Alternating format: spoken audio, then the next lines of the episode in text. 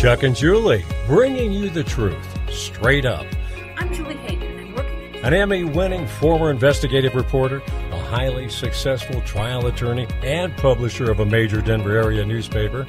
They've been partners as talk show hosts and in marriage, as parents for over 10 years, providing thought-provoking information, opinion, and entertainment live, local, and interactive. Everyone's voice is always welcome on the Chuck and Julie Show.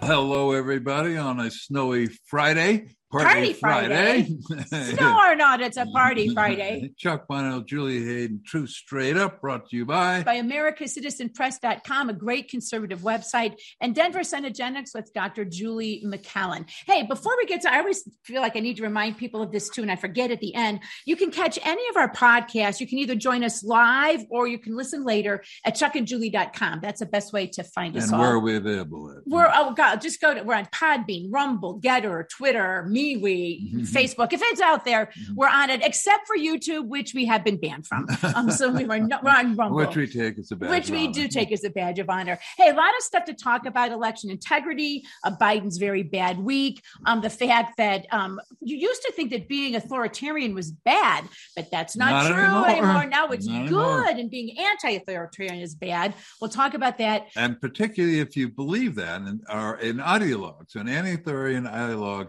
It's the greatest threat. It's the greatest threat to this. That used to be something called the liberal Democrat, but now it's Republicans.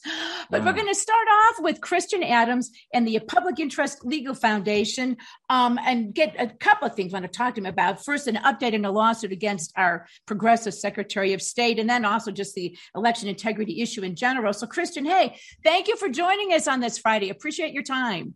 Hey, thanks for having me. I am making progress to get you a video feed. Oh, there you go. Okay. We'll just kind of, our producer, Thomas, will keep an eye on it, and he can bring you, Thomas, go ahead and, oh, there you are. So Thomas, what he'll do is he'll bring you, we're just some folks, if you listen, what we do, and there are not many people who do this. We do a sort of a video podcast, and we do interviews live on Zoom. And you may notice also, if you see the chat section, a lot of our listeners are on Zoom too, so they can sometimes pop in and out, and they'll. So if they don't like you, you'll know it right away. Yeah. And if they do like you, you'll know it right away. But maybe let me have you start out by talking a little bit about the Public Interest Legal Foundation, and then kind of work into the lawsuit. Sure. Public Interest Legal Foundation is the country's only public interest law firm dedicated totally to election integrity. And so we litigate cases around the country, a variety of them, all sorts of different ones, cleaning up voter rolls, enforcing First Amendment issues. I used to work at the Justice Department in the voting section back from 05 to 10. Wow. So this is all I kind of do is election integrity issues. Uh-huh. And we have been suing lots of states, Pennsylvania, Michigan, and we have a new case in Colorado. Well, tell us about the case in Colorado. With our favorite Secretary of State, Jena Griswold. Jena Griswold, beauty. Right. Look, people need to know who care about elections about a group called ERIC. ERIC stands for Electronic Registration Information Center. It's a third-party outside group that a lot of states have contracted with to do their voter roll cleanup. 31 states, as a matter of fact, including Colorado. It started out as basically a blue state project funded by Pew Charitable Trust with, of course, Open Society Institute money. Great. To get states on this this consortium. And there's now 31 states, including red states. That's a whole other story, including Texas and Florida, South Carolina.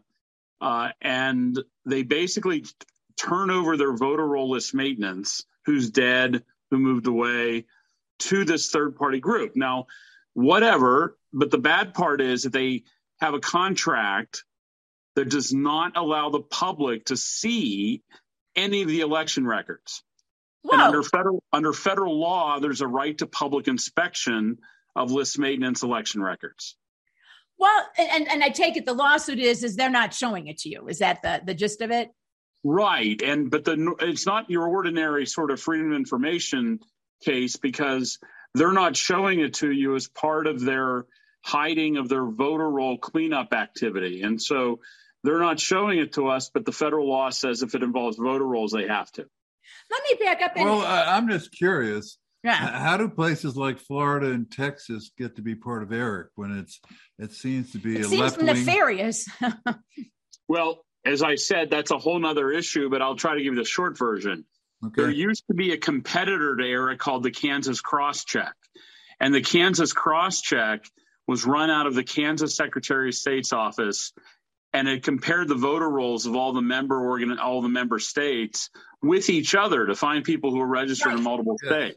Right. Well, the left, the ACLU, the League of Women Voters, when I say the left, that's who I mean, started filing lawsuits in cross-check states alleging that the cross-check violated the law, and basically they sued it into oblivion. Right. And so the only game in town became ERIC. Let me ask you this with ERIC. So what you're talking about is this: it's an organization set up essentially and funded by a bunch of George Soros left-wing. You don't get much more left-wing organizations that keep track of essentially in 31 states the voter rolls. Is that the bottom line there? And they don't show it, and we're not allowed to see it because of some contract between ERIC and the state. It's worse than that. We're not allowed to see their work product. So if they say somebody's dead or not dead. Normally, those are federally protected list maintenance records under Motor Voter. It's called the National Voter Registration Act, 1993. You remember Bill Clinton's top priority. Right. Under Motor Voter, there's like a FOIA provision in Motor Voter.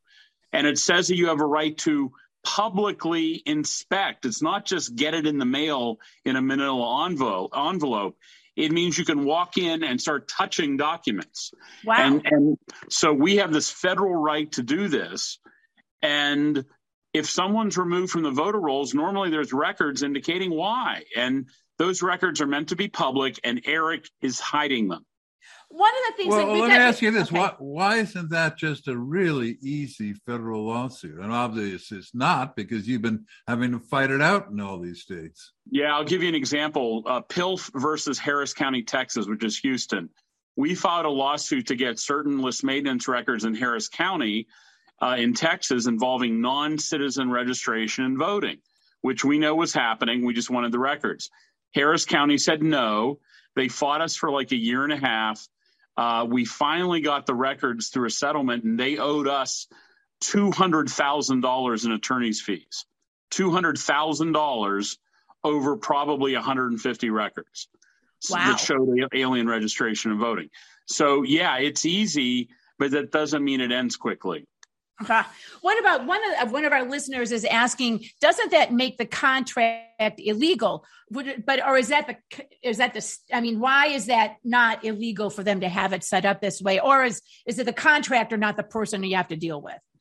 You are right on target. Bullseye. We learned in first year of law school, void against public policy. It's a contract principle that says if you have a contract, like to go kill somebody, right? Uh-huh. That's not an enforceable contract. It's void against public policy.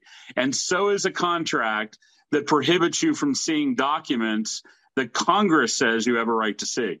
Wow. So what is their end game, do you think? Why are they doing this? And what is it, do you think, that they don't want us to see?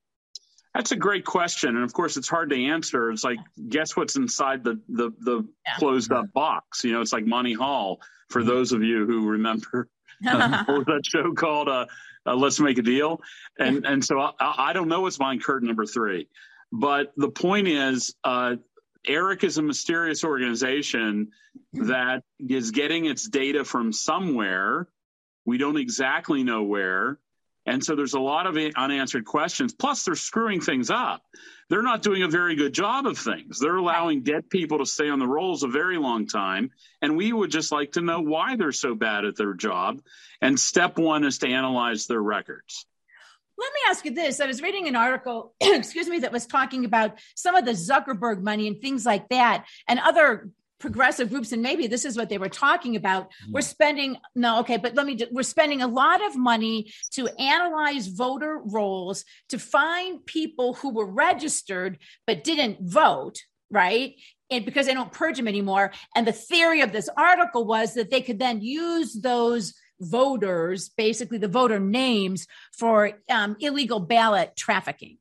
Well, don't even worry about illegal. This doesn't have to be illegal to be an interesting issue. Okay. So you're sort of describing what ERIC is. We didn't get super deep into ERIC, but part of ERIC is when you sign up as a member state. Oh, and by the way, Colorado paid probably $2 million to ERIC. Whoa. So this is not a free service like Kansas Cross Check.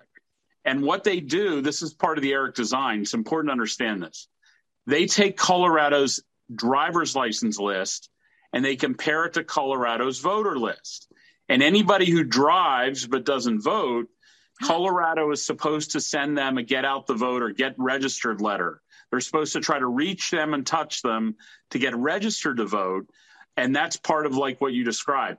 Okay. Zuckerberg money was out there, but they weren't so much engaging in that. That was more what ERIC does. But It's interesting how these things can be confused.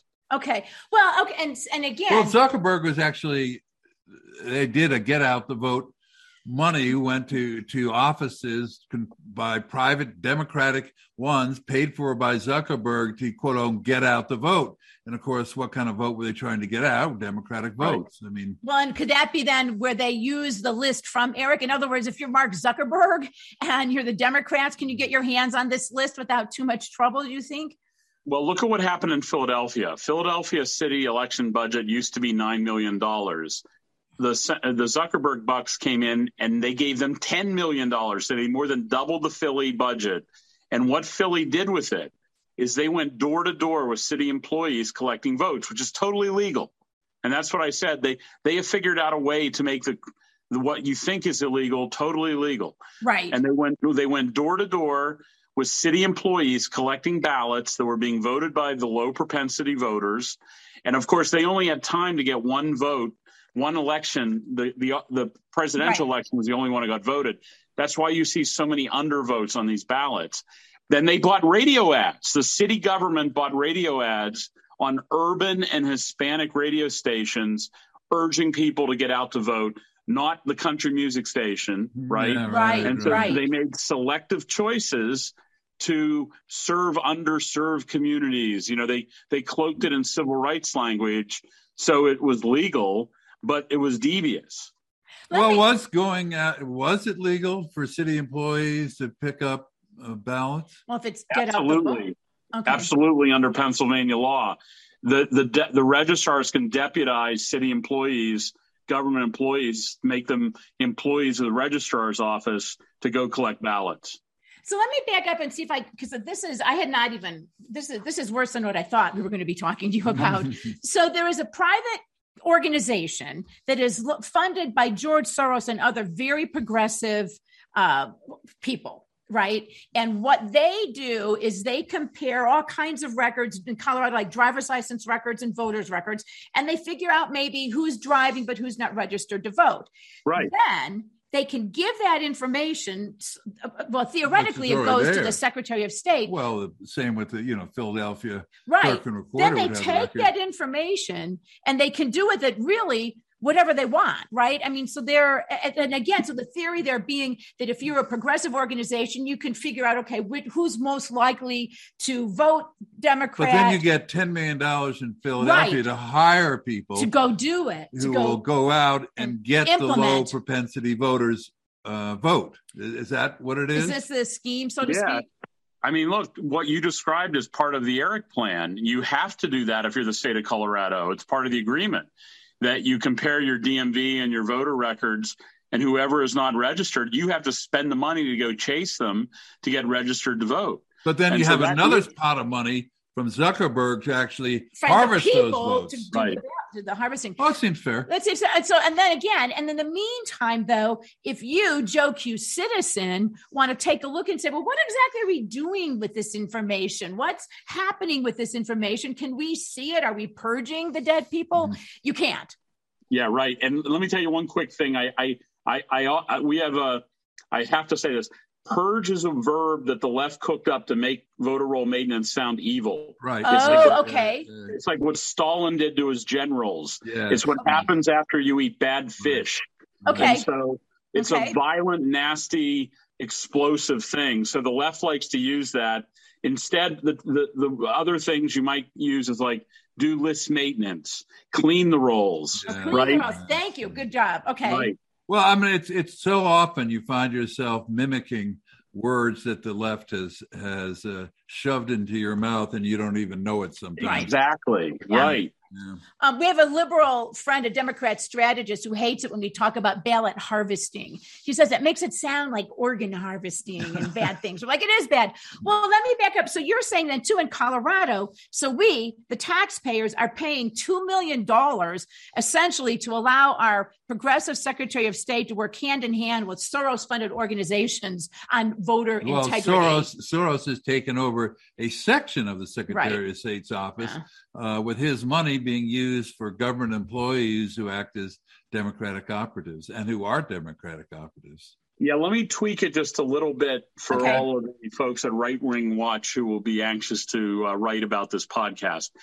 The ERIC was started with Soros seed money. It is not an ongoing OSI project. It was started with Soros seed money through Pew probably about 8 years ago. So that's the first minor tweak, but it was a child of George Soros. It's, you know, there's no question about that. Well, now the states pay for it. It's self-funding. Right. What a brilliant idea to be a billionaire. George doesn't have to spend his money on that. He can do it on getting DAs elected who will defund the police. I mean, And I am quite certain that Colorado has spent far more than $2 million since they were one of the founding members. I don't know exactly the number. It's probably more like $10 million. But I don't know what it is specifically. I'm going to throw us in a landmine situation here. How does the Dominion, because in Colorado, many of the counties use a Dominion voting counting system. All but one county. Does that tie into this at all, or are those not related? Okay. Not related. Okay, good, because then everything then we won't get sued. We won't be sued. So this is why, I guess, do not more people know about this? I mean, this seems... Well, who's going to tell? Well, yeah, who's going to tell? I mean, this seems... Because I know one of the first things Jena Griswold did upon being elected as the Secretary of State is to pull out of that, what you were talking about earlier, the Kansas Compact. It was a free, at least comparing, right? And instead of joined this...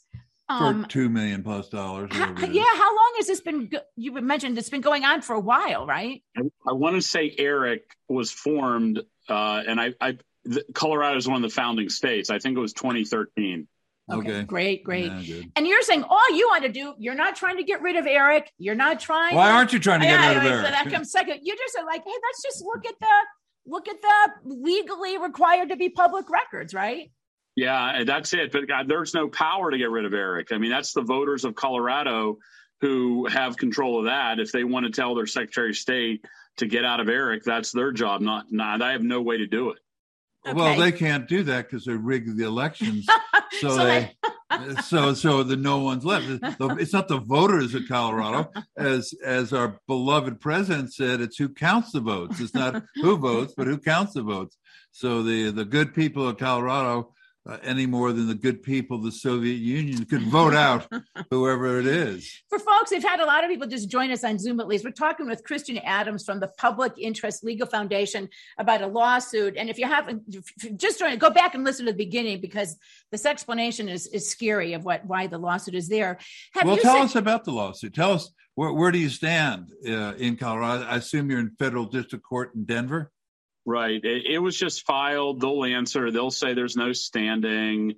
They'll say, we've seen that we've filed so many of these cases, and all of the responses tend to look like parrots, right? It's like, oh, you can't bring this case. You didn't give us proper notice. And, that usually fails. And at some point, I'm sure Colorado will cough up the records. It's unfortunate because they're going to spend a whole lot of money and lose. That's okay, because the money would have gone to nefarious purposes anyway. So I'd rather have you have the money. In the states where you've won before, what kinds of things have you discovered? And you've how many times have you lost and won? What's your winning percentage? Oh, gosh, I mean, there's so many cases we filed. I've lost track. I mean, you're talking in the 30s or 40s in the last 5 years. Okay, well, what percent do you tend to win? What percent? Well, I mean, I think a win is like the Pennsylvania lawsuit. We sued Pennsylvania before the 2020 election about all the dead voters they had. Turns out we discovered something fascinating. a phenomenon I had never heard of in doing this for a very long time, and that's people registering to vote after they're dead. Whoa! I've heard of dead, right. And when the judge heard that in Pennsylvania, he thought it meant that our data were bad. And to tell you the truth, I was worried about it too. Turns out I went to the gravestone of Judith Presto, who registered to vote in 2020, and she died in 2013. And what happened was her husband was arrested for registering her after she was dead. So it turns out this is happening, and our data are showing it. And that's why we want to see these records. And so to answer your question, Pennsylvania eventually took the dead people off the rolls, and I think that's a win. There's no court ruling saying it's a win. Yeah, we didn't get a judgment. Yeah, that's a win. But we got a settlement. Sure. But what's your biggest loss that you hurt you the most? Well, okay, that's a great. I've never been asked that in all the interviews I've ever done. That's a tough question. That's what I'm good for. Yeah, I know. I'll tell you, the National Voter Registration Act, and it's something Congress needs to fix. Our biggest loss was when we alleged that the National Voter Registration Act does not allow ineligible voters on the rolls, such as felons in Pennsylvania, who, if they're serving time in prison, are not allowed to vote, so they shouldn't be on the rolls. And we alleged that the NVRA, Motor Voter, does not allow a state to to keep ineligible voters on the rolls, like convicted felons. Right. Well, we got roasted because the court said, well, the NVRA is confined to dead people and people who moved away, and it doesn't say felons. And that was a big loss. And what court was that? That was in the Eastern District of Pennsylvania, a district court. And then we went to the Third Circuit and lost. Wow. The point is it shrunk the scope of the NVRA to only people who moved away and debts. What do you find, though, when you do look at the rolls? I mean, what are you finding that there are questions? It's legitimate to be asking these questions. Well, of course. I mean, we find, a couple hundred people who voted after death, actually, in some cases, less than that. And all the time, we find people registered in multiple states voting twice in a federal election, by the hundreds. Right. Some people might not say that's much, but I think it is. Oh, yeah. It depends, particularly if you're in a city council race or something like that. Well, here's the problem we have in Colorado, and we have it. I think somebody wrote in the Federalist, why old guard Republicans don't seem to get election integrity. And it's a pretty good analysis of why so many of them fight it. But here in Colorado, Ken Buck was one of our leading congressmen, and last term was the head of the Republican Party, and he keeps on going on NPR and everybody else saying Colorado has the gold standard of election integrity, and I guess if you get the records, we'll find out how close the former head of the Republican Party in Colorado was right. Yeah, and part of the problem is, and I'll be blunt, there's a lot of people in this space that are genuine snake oil salesmen. And that makes these noodle-backed Republicans afraid to jump into the fight. Because, I mean, for example, I'll give you an example. After the presidential election, somebody came out and said like 18,000 dead people voted in Michigan. Right. And they didn't know what they were doing because they didn't realize Michigan, like a lot of states, have a placeholder of 1900. Like if they can't read the registration form, they put like January 1, 1900 as your birth date. And we knew this because we've been doing this for years. But these people thought that meant everybody with that placeholder birthday was dead. And they went out in public and said so. It was like, and then, Yeah, exactly. And then it looks bad. Well, who pays for your great efforts? Donors, for citizens. I mean, I bet our average donation is probably, in the neighborhood of $50 at Public Interest Legal Foundation. So, we get foundation support, private citizen support. Mm-hmm. That's great. Let me ask you, and then we'll give you a chance to promote the website there, but because we're going to let you go here in a second. But so the lawsuits that you win, right? You get to look at the records. Do you win like permanently, or you can keep? Because every day people are dying, right? Registered voters die by the thousands across the country every day. Or is it? I mean, is this something then you have to go back to Pennsylvania again after the next election and go through this all again? Or if you win in Colorado, you have to go back and do this all again? States capitulate. Once they lose on a records case, they cooperate. I mean, Harris County is like a puppy dog now in Texas. Okay. To answer one of the questions I saw, was the election stolen? The answer is yes. But how it is stolen is where you differentiate yourself from top shelf to bottom shelf liquor. Right. You have to understand how it was stolen. It wasn't stolen because machines were flipping. It was stolen a much more sophisticated way, as we've talked about. Read an article I wrote at PJ Media called The Real Kraken, and it gets into Center for Technology and Civic Life money. It gets into changing the rules of the elections in federal court hearings, many of which we participated in fighting the change. A lot of times winning is stopping states. And I can't answer that one, Stephen. You'll have to look it up on PACER. I haven't been monitoring the outcome of that. That we used to bring cases involving census data and showing more people registered, but we lost a case in Broward County, Florida, when the court rejected our model of using more people registered than people who live there. And there's a time mismatch. It's really complicated, but we get into the real data now. We actually buy the voter rolls. We buy the public records. We dig into who's actually dead. We don't just sort of guess that people aren't on the rolls properly. We actually get their names. To go to Stephen's comment, because only people on Zoom get to see it, and that's only a small portion of our viewership. It says, what happened to the lawsuit between Judicial Watch and Jena Griswold? And the answer was, I don't know. Yeah, but it's fun. I think that's ongoing. Although, so you can see, Christian, people love you. So let me Hi, people. Finally, let me go ahead and give you a chance then, because I was completely unaware of all this stuff that you talk about. And as you said, it matters because there's so many theories out there, and the Democrats, they use stuff to turn it against you and make you into a QAnon nut, right? And it is important for people, I think, to actually have facts like this at hand and say, hey, did you know that this is what's going on? So where's your website? If people want to help or want to find out, keep track of how things are going with you guys, where do they go? Maybe give some money, which wouldn't be a bad place to do it. publicinterestlegal.org, and we have to buy those public records, as I saw a comment, because Congress says so. The National Voter Registration Act says that states can charge a reasonable photocopying charge. So Congress made the decision that there's a price to getting the photocopies. Now, we like to get them electronically and argue that there's no cost. So that's how it goes. I was a TV reporter for a lot of years, and in my experience, what clerks do is, if it's something they're happy to give you, it's free. If it's something they don't want to give you, it's like really expensive and time-consuming. Does the statute you're suing under give you attorney fees if you prevail? Yes. Yes. What is that particular statute? The National Voter Registration Act of 1993, otherwise known as Motor Voter, otherwise codified at 42 U.S.C., something that has now been recodified, unfortunately, for lawyers, at 52 U.S.C. 108, I think, 01. So 42 has become 52. All right. Well, Christian, thank you very much. You've been wonderful. You've been one of them. Please keep us posted on how the lawsuit's going, okay?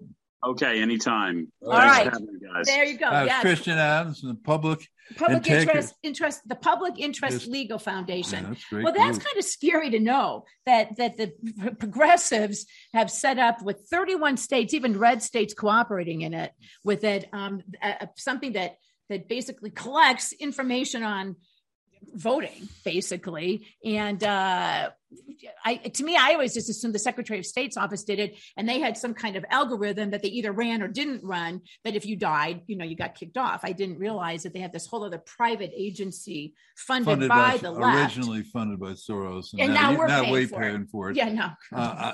Tell you the truth, I'm very much, after we finish this show and finish partying on Party Friday, I'm going to PJ Media and seeing The Real Kraken. Right. Let's find out really what was done. And everybody's saying thanks. And Leo, we're trying to keep it good. I saw, just to go back to the beginning, Leo said he only has 4 beers for the show. So he says, better make this interesting. Okay. Oh, good. And then Steve found that. Yep. The Public Interest Legal. I think you're right there. I think you're right on that, Stephen. Okay. I want to kind of talk about good news and bad news. This was on the vaccine thing. As y'all know, the Supreme Court said yesterday that the Biden vaccine mandate to big businesses with 100 more, that you can't do that, right? That's good news. More good news. Today, Justice Gorsuch, a while ago, a family for a little boy who has autism and has to fly a lot, challenged the TSA mask requirement, but the mask mandate. Initially, Judge Roberts a while back said, nope, not going to hear it. But today, Justice Gorsuch agreed to bring it up for consideration. Right. And why don't you kind of explain the ins and outs of... Well, if you go for emergency relief, you go to the particular... Supreme Court justice that is assigned to that circuit or circuits. And so they originally went one that Roberts, I don't know which one Roberts is, but then they probably went through another one that Gorsuch did, and Gorsuch agreed to give it to see whether he can get four votes to have it considered by the court. He wouldn't have done it unless he thought he had support of three others. Whether he has Roberts, he doesn't have Roberts, it'll come down to Kavanaugh, whether it'll be heard or not. The other thing is that was the great news in the bigger case. The smaller case was the Medicare, Medicaid ones. It's not nothing. It's pretty important. Mm-hmm. And the strange part, and I haven't seen this commented on, you had a written dissent by I think Justice Thomas, joined by three other judges, and the majority was written per curiam. That means nobody is the author. They're all the author. Now, per curiams, I used to do per curiams up on the 10th Circuit when I was clerk for a judge there. That's usual criminal appeals by prisoners and stuff, ones that were just so out. You'd write one line per curiam, the judge would sign it, and everybody out of here. And I also did him for Wizard White because he would get these emergency appeals when I was working with him and up when he'd come here during the summer. And they were per curiams a lot of times because they were considered non-controversial. I've never seen a Supreme Court, now maybe there are, but a Supreme Court entire opinion be written per curiam. Maybe they're going to have Sotomayer do it, and she was too. Yeah, like, everybody's too embarrassed. She wrote it, it was all wrong, and they're like, we can't put this out there. Well, it's interesting because you would have had Roberts in the majority on that one, so he could have signed it to anybody, including himself. And they were like, no. And so all of them decided, no, let's all do it together, or some kind of weird deal, and Kavanaugh... You know, the rapist. Maybe he was. No, he turned right. Well, here's where I was going to go with this too, though, is these things are good news. You've got inflation. You've got a lot of bad things happening with Biden. It looks like, is Build Back Better isn't going to happen. It looks like the filibuster ending isn't going to happen in spite of him yelling at us about it. It looks like their voter fraud bill isn't going to pass. And the thing that we got to be careful of, and this is what we're seeing now, and we wanted to sort of sound a warning, but don't worry, we're going to end on a happy note, the show, is the more these people, these elites and the Uniparty and the progressives and the media, all of them, the more, and the Biden administration, the more they're threatened, right, the harder they push back. They're not just going to say, oh, well, we give up. I guess maybe we should get some ideas that Americans agree with, right? They're going to push back. And that is exactly what we're seeing going on right now. Tucker Carlson, as usual, did a great job talking about this last night. And he pointed out that they they're using the illusion of domestic terrorism. They're talking about the insurrection, which we're calling the Fedsurrection, right, on January 6th. They talk about the school board letter that was actually solicited by the Biden administration. They're trying to create this illusion that there are domestic terrorists out there that they need to crack down on. And no surprise, the domestic terrorist is us. It's the American citizen. So, Thomas, if we could please play Tucker number one. This Tuesday, 2 days ago, the DOJ announced the creation of a new domestic terrorism unit. What will it do? Well, it will target, quote, anti-authority ideologues. Now, keep in mind, this country was founded by people who are anti-authority ideologues. That's why they created America and baked the idea of opposing authority, so it doesn't get too big and take over your life, into our founding documents. These ideas are central to the American idea. In fact, they are the American idea. But in this administration, they are now crimes. That's a point. They are now crimes. Okay? Well, they had something with the Hal Turner show, which I've never listened to, but they had an article on it, where in North Carolina, they have Army troops now in war games. And the war games are the U.S. Army against patriot groups that are formed a civil war action. So there are a lot of very radical people in the U.S. Army now trying to get rid of extremists. They don't mean communists. They do not. No, they mean us. They mean Republicans. And they're trying to get rid of them while they can't recruit anybody else new. Right. So maybe they can recruit them from Guatemala. But it's really scary when they say that they're going after anti-authoritarian ideologues. I mean, that's a liberal Democrat. It used to be, at least back in the 60s and 70s, or maybe a libertarian, or just about anybody. Well, who disagreed. Well, exactly. And I think that's the thing, that, I mean, ask Sharona Bishop, right? All of a sudden you've got the FBI raiding her house. Look what they're doing to Tina Peters. There's a grand jury investigating her. Look what they did. They came down these sedition ones against members of I don't know, Proud Boys, the Oath Keepers. Well, after people noted that they hadn't accused anybody of anything, and so I'm sure there's some kind of... Oh, okay, gee, we'll go ahead and do it. It really is scary how radical. And then you see, for instance, today, Mike Lindell announced that the bank that he's been doing business with as a multi-million-dollar business and corporation has told them they will no longer do business with him. And they're going to use stuff like this. So if you want to comment and you're on Zoom, go ahead and, you can either comment in the chat section, or you can go ahead and turn your mic on and comment. You want to call in 888-627-6008. But if you think we're exaggerating, I mean, you just look around at like Politico had a thing talking about the people spreading misinformation. They are very clearly targeting anyone who disagrees with the Biden administration. And we're going to play you this soundbite here, also from Tucker Carlson, has Matt Olson from the DOJ. Scary guy. Listen to this. Scary guy. If we could play Tucker number 3, please. Or number 2. Tucker number 2, Thomas. We face an elevated threat from domestic violent extremists. That is, individuals in the United States who seek to commit violent criminal acts in furtherance of domestic, social, or political goals. Domestic violent extremists are often motivated by a mix of ideologies and personal grievances. We've seen a growing threat from those who are motivated by racial animus, as well as those who ascribe to extremist, anti-government, and anti-authority ideologies. I've decided to establish a domestic terrorism unit to augment our existing approach. This group of dedicated attorneys will focus on the domestic terrorism threat.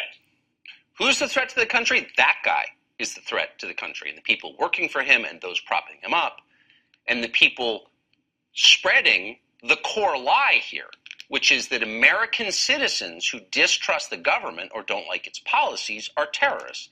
Just today on MSNBC, Jason Johnson, one of its contributors, described the entire Republican Party as a terrorist organization. Before, they're also using this whole thing to say that people who supported the January 6th events, the people who didn't comment, who didn't condemn the events, the people who were there, none of them, they're trying to say, can run for public office. Some 31 people I was reading who... including sitting congressmen like Nathaniel Cawthorn. Right, were there. And so they're going to try to use that, and they're going to say, well, you're now a domestic terrorist. You were trying to commit insurrection. You can't run for public office. I mean, this is alarming, and they're going to use it. And if you think they can't, maybe as he pointed out, just ask Roger Stone, ask Paul Manafort, ask General Flynn what the Department of Justice can do if they feel like it. And it's bizarre because I was saying to Chuck, I'm like, well, wait, I thought authoritarian was bad. I thought we didn't like authoritarians. I thought we didn't like Hitler.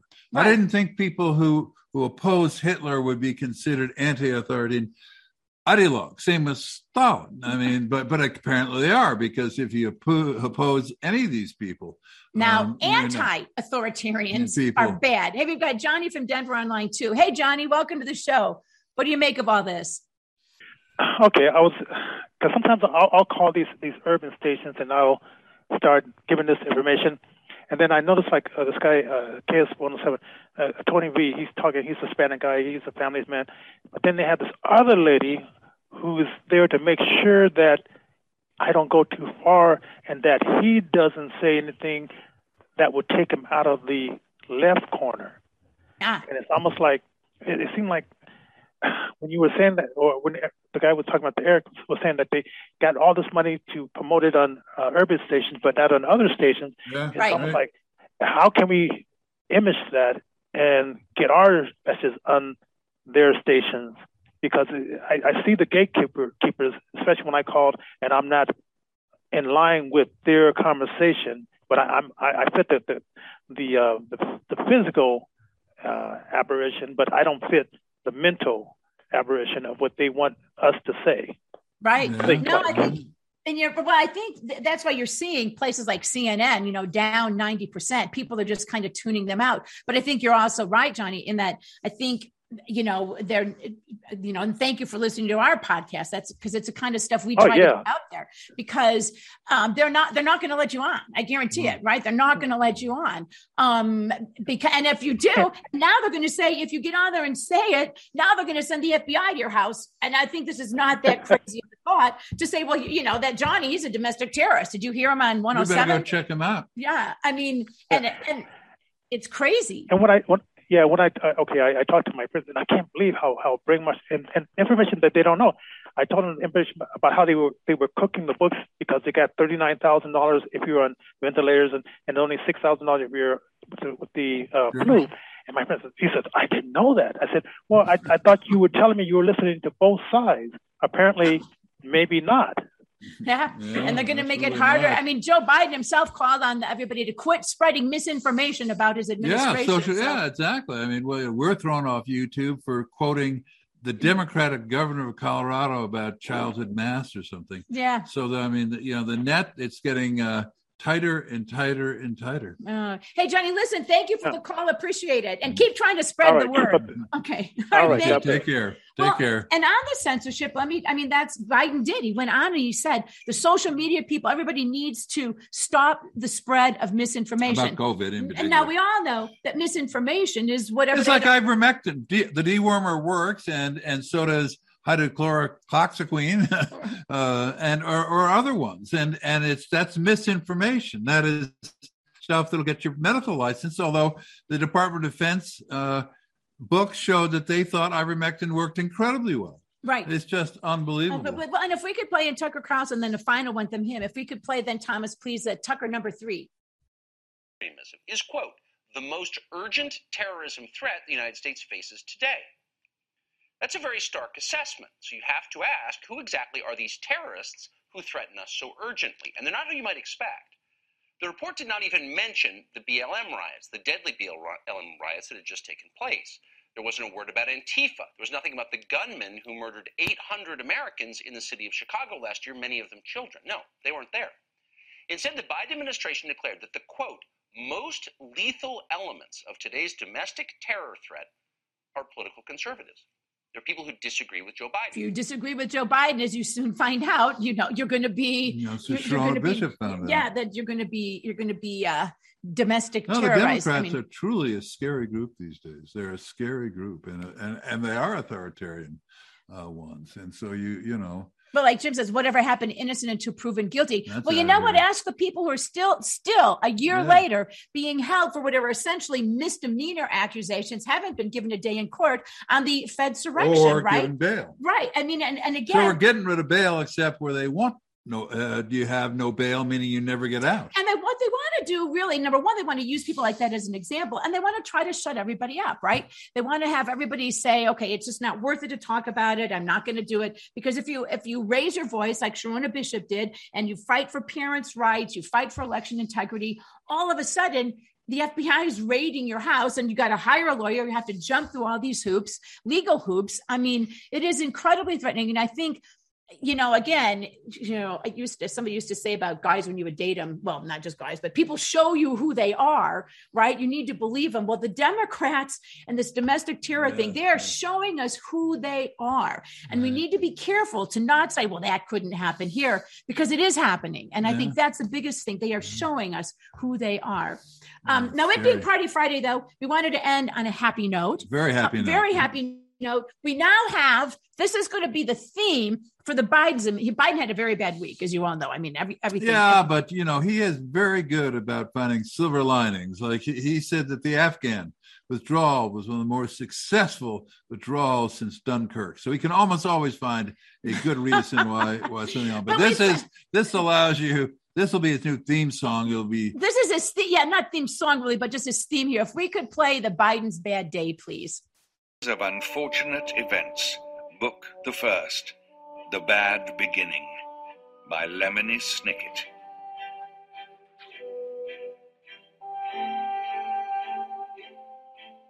If you are interested in stories with happy endings, you would be better off listening to some other program. In this story, not only is there no happy ending, there is no happy beginning, and very few happy things in the middle. That's his thing. I just saw that and I'm like, there is no happy ending, there is no happy beginning, and there are very few happy things in the middle of the Biden administration. It is a disaster. It is a disaster, and it's only going to get worse. I mean, you talk about, so what is it? Retail sales plummeted in December. That was the latest news out there today. The middle of Christmas buying season, retail sales are down. Department stores like 7%. Grocery store shelves are empty. Gas prices are up. A bag of Fritos now costs just $17 on Amazon, and they only have like 3 left in stock if you want to do that. You're probably too late. Yeah. I mean, the infrastructure bill is dead. The voter rights thing is dead. Kamala Harris, what did she say? Well, she said, we need to keep doing what we've been doing, and we need to do it today. And that's her solution to everything. Meanwhile, this, I think, is the most fun thing at all. They are now talking about Hillary Clinton running for president because nobody likes Joe. Nobody likes Kamala. So, well, it's somebody else brought on. Why not Jeb Bush? Not Jeb Bush, but George W. He's a whole 5 years younger than Biden. He's just hitting his prime now. Get him together with Hillary. And, we can bring a lot of these people back and maybe even some of the dead ones. Why can't a dead person hold office? A dead person can vote. They can certainly hold office, and they can hold as many news conferences as Biden has held. Yeah, right. I mean, about the dead people. I think Hillary Clinton, this is my theory, actually, because it was all over the place, right? All of a sudden, you're like, why is everybody interviewing Hillary Clinton? But I think that Republicans are behind this. I think that the Republicans have finally gotten smarter, and they're twisting it around, and they're secretly promoting Hillary Clinton. I mean, I don't know if she'd be any worse than what. Well, she couldn't be any worse, but I mean, as a candidate, it's like. Well, that's what I'm saying. I mean, no offense, but to Hillary, but did you guys see that picture of her walking on the beach in the floppy hat? I mean, that was a very bad picture. If you're thinking of running for president, you need to call the Kardashians or something and get something going there. No, I think the best thing for the Republican Party, whoever the presidential candidate on the Republican side turns out to be, if Hillary Clinton actually runs for president again, what on earth makes them think she's going to be any more likable? I mean, all of the issues were there the first time around, and now we've got even more stuff coming out. Well, about Bill hasn't been up to much. He could go more into his Jeffrey Epstein trips, and that'd be good. Right. I mean, there are new White House logs that somebody got their hands on the Daily Mail that show every time Jeffrey Epstein went there, he went there with young girls to visit Bill Clinton. It's like, what's up with that? What do you think? That's kind of like, maybe some of them were his girlfriends, but some of them weren't. And it's like, what? Offerings to Bill. I don't know what that is. So, I mean, this is my free advice to the Democrats. It's like, just drop this Hillary Clinton talk. If you're Hillary, well, here's the thing. Hillary will do it. She's already got the speech written, right? Yeah, we've already heard her acceptance speech. So channeling her dead mother. So to cheer you up, remember that the Biden administration will have a continuing ongoing series of unfortunate events. Hillary Clinton, they're now talking about, is running for president. And so there is a lot to be cheerful about. Well, do you know Jimmy Carter's still alive? Maybe he could give a run for it. He and Hillary.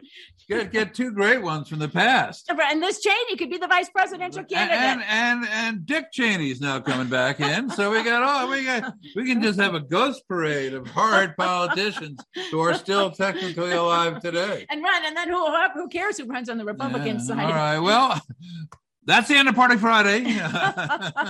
Love talking to all you. And We are bringing back Ted Trimpa. We got him mixed up the other day, but you won't want to miss that. We'll ask him. We'll get Ted Trimpa, our Democrat strategist friend, his take on Hillary Clinton. Soros. You'll want to watch the show for that one. That's right. He's going to be here on Monday. I think we're going to have him for pretty much the whole show as well. Have a great weekend and get out there and party. All right. We'll see you all next Monday.